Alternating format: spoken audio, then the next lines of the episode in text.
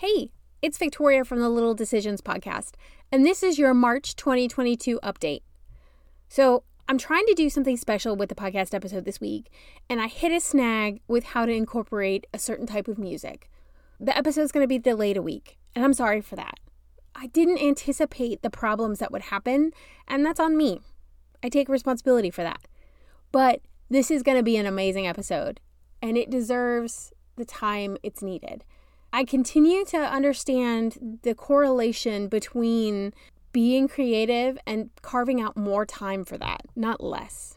So I'm learning something and I wanted to share. Anyway, thanks for following, thanks for downloading, thanks for listening.